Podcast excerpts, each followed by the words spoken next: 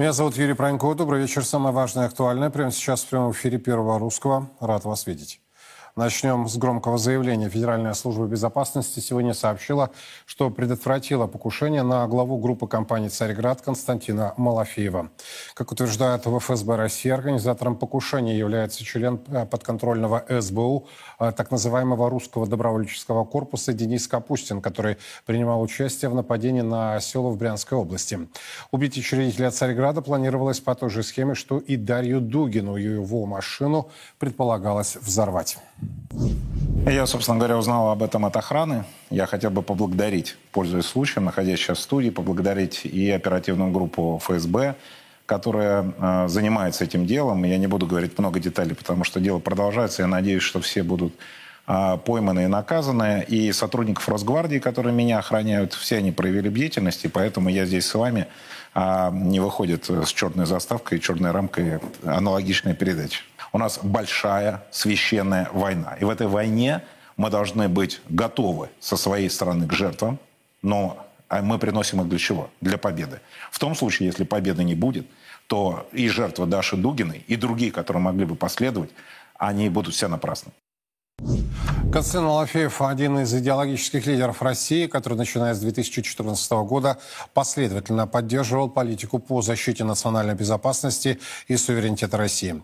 Был сторонником жесткого диалога с Западом, где главным приоритетом был тезис о единстве русского мира в его исторических границах. Я считаю, что киевский режим террористический. А, и с этим режимом разговаривать не о чем. А не о чем разговаривать, в общем-то, и с режимом Байдена. И, на мой взгляд, пока старик э, находится там, где он находится, у нас с ними мира не будет.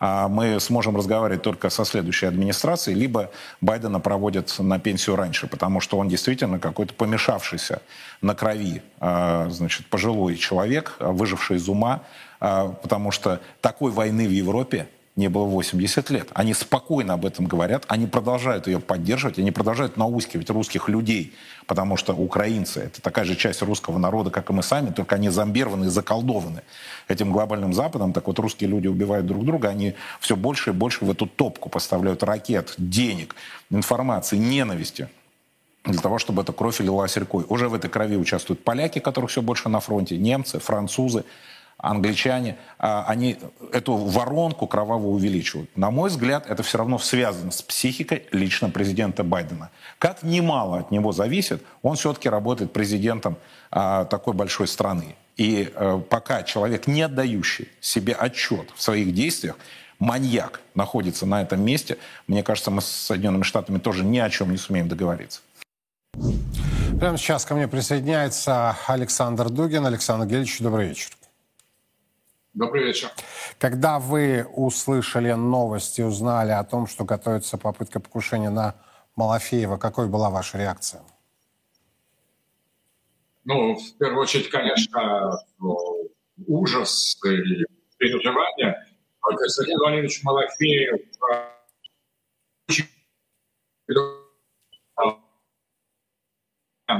Сейчас мы попытаемся все-таки наладить связь.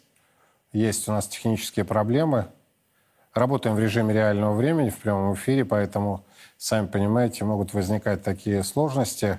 Я еще раз напомню, что по сведениям Федеральной службы безопасности э, покушение на Малафеева готовилось по схеме, в результате которой э, наш коллега Даша Дугина погибла.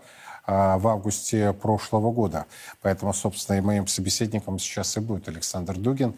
А я надеюсь, что, наши режиссеры и техническая группа смогут обеспечить а, связь. Ну, а пока, вы знаете, вот первая реакция. Мы подготовили специальный комментарий, который был в первые часы сделан Дугиным в интервью Царьграду. Я надеюсь, мы сможем его сейчас послушать.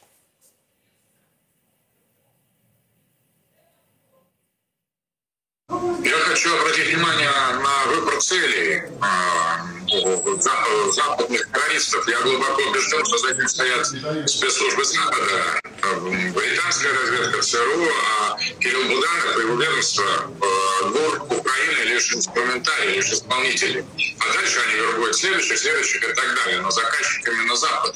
И Запад прекрасно понимает, что главное, что является главной опасностью в этой войне.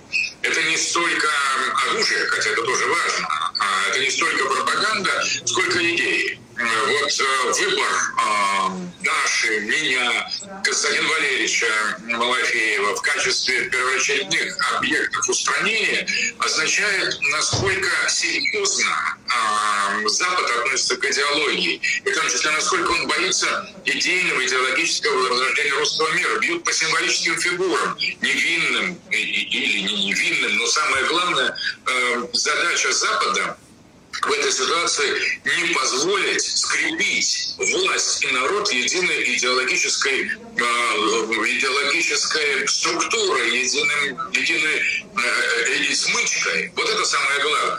Потому что отдельно государство и отдельно, конечно, народ сам этой войны не выиграет. Это война с западной цивилизацией. А Константин Малафеев был выбран жертвой террористическое, террористические теракты именно потому, что он воплощает в себе идеологию русского мира. И на самом деле они бьют по штабам, они бьют очень прицельно. Единственное, что, конечно, удивляет, что наш враг ценит и понимает, кто является главным противником, э, а наш мы сами, мы это часто недооцениваем. Поэтому я желаю Э, побед, как и всем нам. Я очень рад, что на этот раз теракт э, удалось предотвратить. Значит, наша служба работает лучше чем в начале спецоперации или на середине, потому что, mm-hmm. ну, в принципе, защищать идеологов русского мира – это обязанность власти, которая вступила в такой фундаментальный конфликт с западной цивилизацией. Ну, вот а, мне подсказывают мои коллеги, что Александр, Александр Дугин у нас все-таки на связи. Александр Гельевич, да. вот исходя из сказанного, я хочу понять, вы в утренние часы уже фактически заявили о причастности западных спецслужб. Сейчас, ближе к вечеру, вы остаетесь при своей же позиции? И если да, то почему?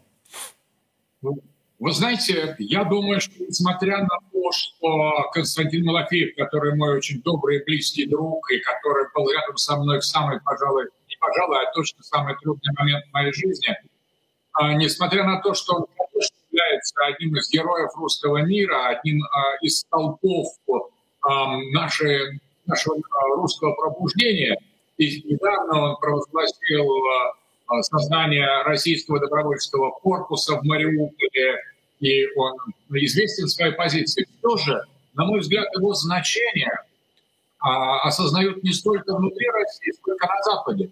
Как и вообще Запад очень внимательно относится к идее. Малафеев выпустил трехтомник, а, три второго тома, посвященных империи, посвященных принципу противостояния цивилизации денег и цивилизации духа. И это как огромный идеологический вклад в а, противостояние цивилизации.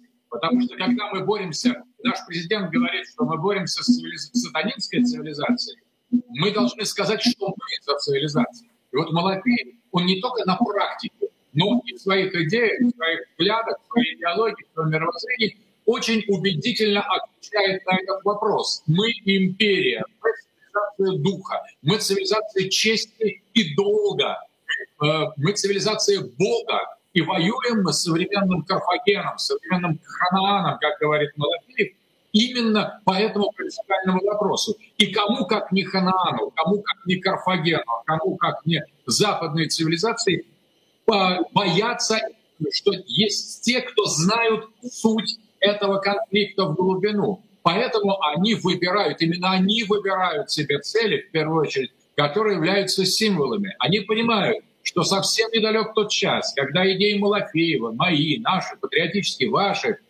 Юрий, э, русский народ как таковой сомкнется окончательно с нашим государством. И тогда мы будем непобедимы. Чтобы предотвратить это, чтобы не допустить этого, они и бьют по самым важным символическим фигурам. А украинцы, э, киевский режим, просто инструменты. Да, я думаю, что они их используют. Да, я уверен, что это их руками осуществляются теракты, захваты, убийства убийство в том числе и невинных людей. Но заказчики, они выступать не могут. Они, они в войне, у них есть прямые конкретные цели, они занимаются борьбой на территории. Те, кто возглавляют эту эту кампанию в, на, в Западной Руси сейчас, в Новороссии, вот они являются их целями. И им, конечно, не до нас, не до идеологии русского возрождения. Поэтому я думаю... А вот, э, простите, то что, э, может быть, сейчас по-живому э, задену, ну, профессия такая. Смотрите, в сообщениях ФСБ говорится о том, что метод, который планировали террористы осуществить, очень схож с методом, в результате которого погибла Даша, ваша дочка. Насколько я помню, если я не прав, вы меня поправьте, вроде как после гибели Даши западные политики, идеологи, медиа попытались дистанцироваться от киевского режима. Попытались, были публикации, что, дескать, они поражены и возмущены а, этими а, методами. Вот на ваш взгляд, а, во-первых, так ли это? И, во-вторых, самое главное – Запад понимает, э, с кем он имеет дело, или Запад фактически провоцирует, и именно за ним авторство подобных методов? Ну, во-первых, я хочу сказать, что далеко не все э, от, э, возму... были возмущены и э, осудили убийство моей дочери, невинной девушки. Э, и э, Папа Римский, да, часть западных политиков, да, очень многие люди в, в Европе, в Латинской Америке, особенно в Азии, в Индии. Вообще это на многих произвело настолько шокирующее впечатление, что они пересмотрели свои отношения к этому, э, к этому конфликту. Но, тем не менее, было очень много западных политиков, которые сказали, так им и надо, это же русские, их надо убивать. Ну и что, что девушка, ну и что, что мирная. Но зато э, она, наверное, защищала Путина, она русская, у нее отец патриот да и сама на патриотические деятели. Значит, правильно убили, так им и надо. Нечего было там вторгаться в независимую, стремящуюся на Запад Украину. То есть были и такие позиции, они, кстати, были доминирующими. То есть, да, где-то они осудили, где-то они отказались, а в значительной мере э, очень многие, особенно в Восточной Европе, проатлантические политики просто рукоплескали. Как, кстати, отчасти, вот это меня совсем поразило, с ними солидаризовались, с этими просто откровенными маньяками, убийцами, оправдывающими терроризм, часть российской так называемой либеральной интеллигенции, которая просто вот плевала на, на, на, на, на нас и поливала грязью, как вот просто на, вот по следам этого страшного страшного теракта. Я абсолютно убежден, что э, за этим стоит и Запад, а кто еще. Э, и, э, но при этом я думаю, что они не то, что нас провоцируют, они, кстати, действуют вполне рационально, на мой взгляд. Ведь дело в том, что они, может быть, могут просчитать и немного в будущее, вперед. У них не случайно есть нейросети, искусственные системы, искусственного интеллекта. Они понимают, что неизбежен резкий, фундаментальный патриотический поворот в самой России. И на самом деле а, фигур, которые могут олицетворять этот а, поворот нашего государства к народу, к Руси, к глубинам цивилизации, раз-два и обчелся. Просто, там, ну, может быть, на пальцах одной-двух рук. И убрать их сейчас, пока еще а, они находятся в центре внимания, или заведомо убрать будущих лидеров. Нетрудно было увидеть, что моя дочь, она действительно лидер будущей России. Она интеллектуальная, уверенная, искренняя, бесстрашная, смелая, э, героическая девушка, которая, конечно бы, в, это, в этой ситуации в какой-то момент стала бы в центре внимания. Точно так же и касается тех людей, которые являются идеологами. И Константин э, Малафеев, он уже стал символической фигурой этого русского поворота. Да, сейчас это не до конца и не в полной мере признано наверху Кремлем. Да, есть еще определенные опасения у наших властей, что выпустив русское начало, обратившись к глубинам русской цивилизации, они рискуют э, своим собственным положением. Кто-то действительно рискует, но страну иначе не спасти. Без русского начала, без мобилизации русского духа и русского народа эту страшную, чудовищную войну, Третью мировую войну, Отечественную войну, Третью Отечественную войну, если считать Первой Наполеоновской, нам не выиграть. Поэтому я глубоко убежден, что Запад это понимает, и ему, в общем-то, безразлично, что о нем подумают, потому что он сам определяет повестку дня. Он убивает, он устраивает войны, он проливает моря крови, тем более убивают друг друга а, русские люди, то есть э, Западная Русь это тоже Русь, мы Восточная Русь, там Западная Русь. И вот что им жалеть до нас? А если вскроется, а, а, а рано или поздно это вскроется, что за этим стоят американские спецслужбы, но чтобы наказать эти спецслужбы, надо завоевать Англию или Америку. Представляете, насколько еще мы далеки от этого? А так они на своей территории. Поэтому я думаю, что дело очень серьезное нашему народу, нашему духу, нашим символам, нашим героям, нашим детям, нашему будущему объявлена война. И эта война ведется на территории России, не только на территории новых четырех субъектов, но и на территории старой России, на ядерной территории, в Москве, в Подмосковье. И а, к огромному сожалению, это не конец. Слава Богу, что этот теракт удалось предотвратить, слава Богу. Но на самом деле а, это же мы имеем дело с террористическим режимом киевским, мы имеем дело с, с решимостью наших врагов цивилизационных сорвать наше возвращение в историю, наше утверждение... Александр Ильич, а вот подождите, э, задам этот вопрос, который, э, я думаю, вы также часто слышите, что, дескать, если бы ничего не было и не началось 24 э, февраля 2022 года, то, собственно, ничего бы и не было. А, Россия сама спровоцировала мир, сама спровоцировала Запад на вот это э, десятки миллиардов долларов, направленных на летальное оружие, на разжигание э, войны. Вот что вы ответите тем, кто говорит, если бы не 24 февраля 22 то, собственно, ничего бы не было? Я абсолютно убежден, что тот факт, что наш президент объявил специальную военную операцию – это было абсолютно неизбежно, потому что абсолютно очевидно, что с 2014 года, совершив государственный переворот на Украине, в Западной Руси, Запад шел на то, чтобы милитаризовать эту страну, направить ее против нас и использовал самые дикие методы нацистской идеологии, российской идеологии для того, чтобы ускоренным темпом сформировать ложную идентичность, ложное сознание и направить на нас. Если бы мы не начали Э, эту специальную военную операцию, то ну, а, они бы ударили по Крыму, по Донбассу, а дальше по нашей территории. Вопрос был в том, что Запад встал на путь уничтожения России, э, как только увидел, что мы стали возвращаться в историю. Как только он увидел, что мы снова ведем политику суверенитета, и после этого он стал использовать все против нас, для того, чтобы нас остановить, уничтожить.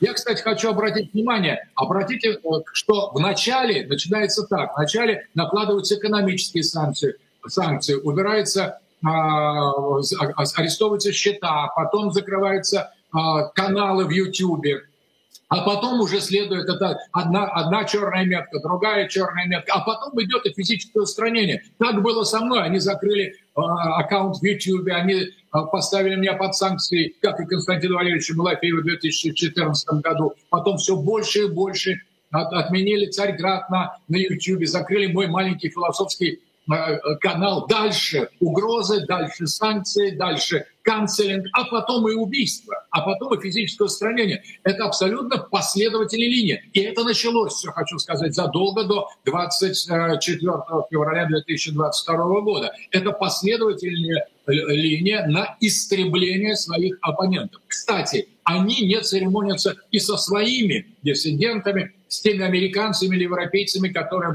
бросают вызов их либеральной гегемонии. Это действительно группа маньяков, которая захватила власть в неких э, э, сверхнациональных э, планетарных институтах и проводят свою совершенно дикую линию. И для того, чтобы добиться своего, они готовы уничтожать страны, обрушивать экономики, провоцировать кровавые гражданские конфликты, использовать терроризм и уничтожать неугодных. Вот, в какой, вот против чего мы боремся. И война это будет очень серьезно. И, самый, сейчас самый тот самый момент, когда необходимо осознать, что государство одно, как техническое инструментарий, российское государство с этим вызовом не справится.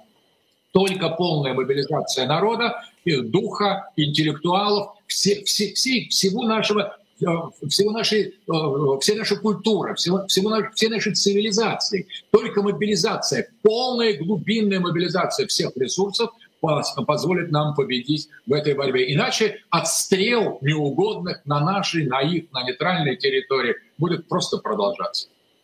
Спасибо огромное. Александр Дугин здесь сейчас со мной в студии прямого эфира Первого Русского.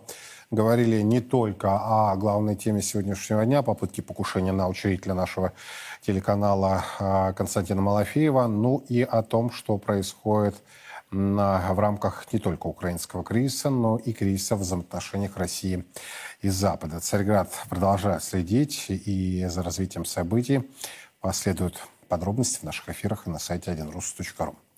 Кардинально поменяем тему. Россия готова продолжать выполнять свою часть договоренности в рамках так называемой зерно, зерновой сделки, если другие ее участники будут также использовать свои, и тоже использовать свои и исполнять обязательства, заявил официальный представитель МИД России Мария Захарова. А парные зерновые соглашения между Россией, Турцией и ООН и между Украиной, Турцией и ООН удалось а, продлить на три месяца. Три месяца назад новый срок истекает 18 марта. В российском внешнеполитическом ведомстве уже заявили, что переговоры о сделке зашли в тупик, а Запад саботирует исполнение российской части сделки. В частности, речь идет о застрявших в европейских портах российских удобрениях, которые Москва обещала безвозмездно поставить беднейшим странам мира, согласно заявлению российского МИДа, пока договоренности больше похожи на обслуживание коммерческого зернового экспорта Украины, а поставкам из России, цитата, чинятся откровенные препятствия. Давайте все-таки поймем аргументы за и против а, сохранения либо отмены этой зерновой сделки. Иван Лизан, Александр Дучак. Господа, добрый вечер. Добрый вечер. Добрый вечер. Ваши позиции. Вот как вы считаете, стоит ли действительно продлевать эту сделку? И если да или нет, ваша аргументация. Давайте начнем с Александра, затем Иван. Пожалуйста. Ну, знаете, мы уже продлевали ее однажды, эту сделку, мы все прекрасно помним, чем закончилось. По-моему, есть достаточно простые способы защитить свои интересы. Ну, во-первых, можно начать исполнять условия, которые предлагает Россия до начала самой сделки. И, как сейчас настаивает Украина, даже не на 120 днях, а на целый год они хотят. Э, вот это вообще удивительно. Кто знает, какие границы будут Украины, какая будет посевная площадь, э, пока неизвестно, какая будет уборочная, тоже неизвестно. Они хотят на год продлить сразу сделку. Вообще имеет смысл, если продлевать, то на сроки, на периоды не более чем в две недели. Выполнили условия, пошли дальше. Но перед этим вполне можно потребовать от наших партнеров, так называемых, э, выполнения определенных условий. Ну, хотя бы с теми же там, страховками, с ограничением транспорта, во-первых. Во-вторых, почему мы должны ужимать свои права, свои возможности? Они говорят, ну, они ввели санкции против э, банков. А почему бы не назначить какой-то банк, который находится под санкциями, ответственный за реализацию этой сделки, чтобы платежи шли через него? Вот пусть они снимают санкции с банков. Почему мы ограничиваемся исключительно только вопросами зерна, там, страхования грузов, Э, условия по там, доставке удобрений, по, по их продаже. Почему мы ограничимся только этим? Мы вполне имеем право потребовать э, условия, которые даже напрямую не связаны с, этими, э, с этой сделкой. А уж то, что под видом сделки доставляются различные грузы, которые никакого отношения к ней не имеют, по-моему, стало все очевидным. Так что мы вполне требовать выполнения э, условий до начала, а не по итогу, когда мы убеждаемся, что нас опять обманули, мы разводим руками и говорим, ну как же так, ну какие же вы э, подлые наши партнеры. так а вы считаете, у нас достаточно ресурсов для того, чтобы требовать? Но вот все последнее время, собственно, сама так называемая зерновая сделка, это было соглашение Украины, Турции и ООН, да? По большому счету Россию отодвинули так де-факто. Может быть, де-юра мы и оставались участниками, но де-факто произошли определенные изменения. На ваш взгляд, ресурсы есть или нет? А вот знаете, если у нас нет ресурсов, и мы об этом знаем, ну давайте тогда не говорить, что нас обманывают, нас не устраивают условия. Давайте тогда тихо промолчим, скажем, ну вот есть такая сделка. По ее условиям из Украины выводится такой-то объем зерна. Мы будем констатировать просто факт, но тогда э, не будем изображать из себя обиженных, а просто заранее, ну по крайней мере, постараемся, скажем так, соблюсти лицо, как говорят китайцы. В общем-то, в этом случае э, я думаю, что можно найти рычаги, по которым э, сделка может быть не реализована. Например, почему мы им гарантируем безопасность портов Одессы? Именно это их и устраивает. Так мало того, они хотят еще распространить условия безопасности на другие порты, на тот же там Херсон и Николаев. Но вот в, этих, э, в этом случае мы вполне можем сделать так, что э, порты эти будут крайне небезопасны для любого корабля, для любого судна, которое идет в том направлении, особенно без досмотра. Потому что даже по имеющейся информации э, ядерные какие-то материалы доставлялись на судах, которые не были досмотрены. Вопросы к тем, кто должен был это делать. Понимаете, ну, мы можем, по крайней мере, сделать так, что им будет крайне неудобно. Если они будут говорить, выступать с нами претензии, слушайте, а какие нам еще могут претензии навешать? Вот какие нам еще могут предложить э, условия, угрозы, чего еще они могут нам сделать? Ну, мы, мы, ну, мы не торпедируем корабли, нет. Мы... Я с вами соглашусь в главном. А, лучше быть э, честным перед собой, нежели пытаться сохранить мину при очень плохой игре. Иван, что скажете? Я изначально был противником э, заключения зерновой сделки. Было понятно, что от нее выиграет киевский режим, э, который по факту будет субсидироваться за счет э, экспорта украинского зерна и за счет ищемления украинских фермеров, которые, к сожалению, и что так, что со сделкой, что без сделки рано или поздно разорятся. Сейчас же я считаю, что сделку не имеет смысла продлевать, просто потому что Запад не выполнит взятые на себя обязательства. Э, собственно, он и не планировал их выполнять. Его задача была простая – выгрести с Украины как можно больше зерна. По их признаниям вывезли 45 миллионов тонн, причем больше 15 миллионов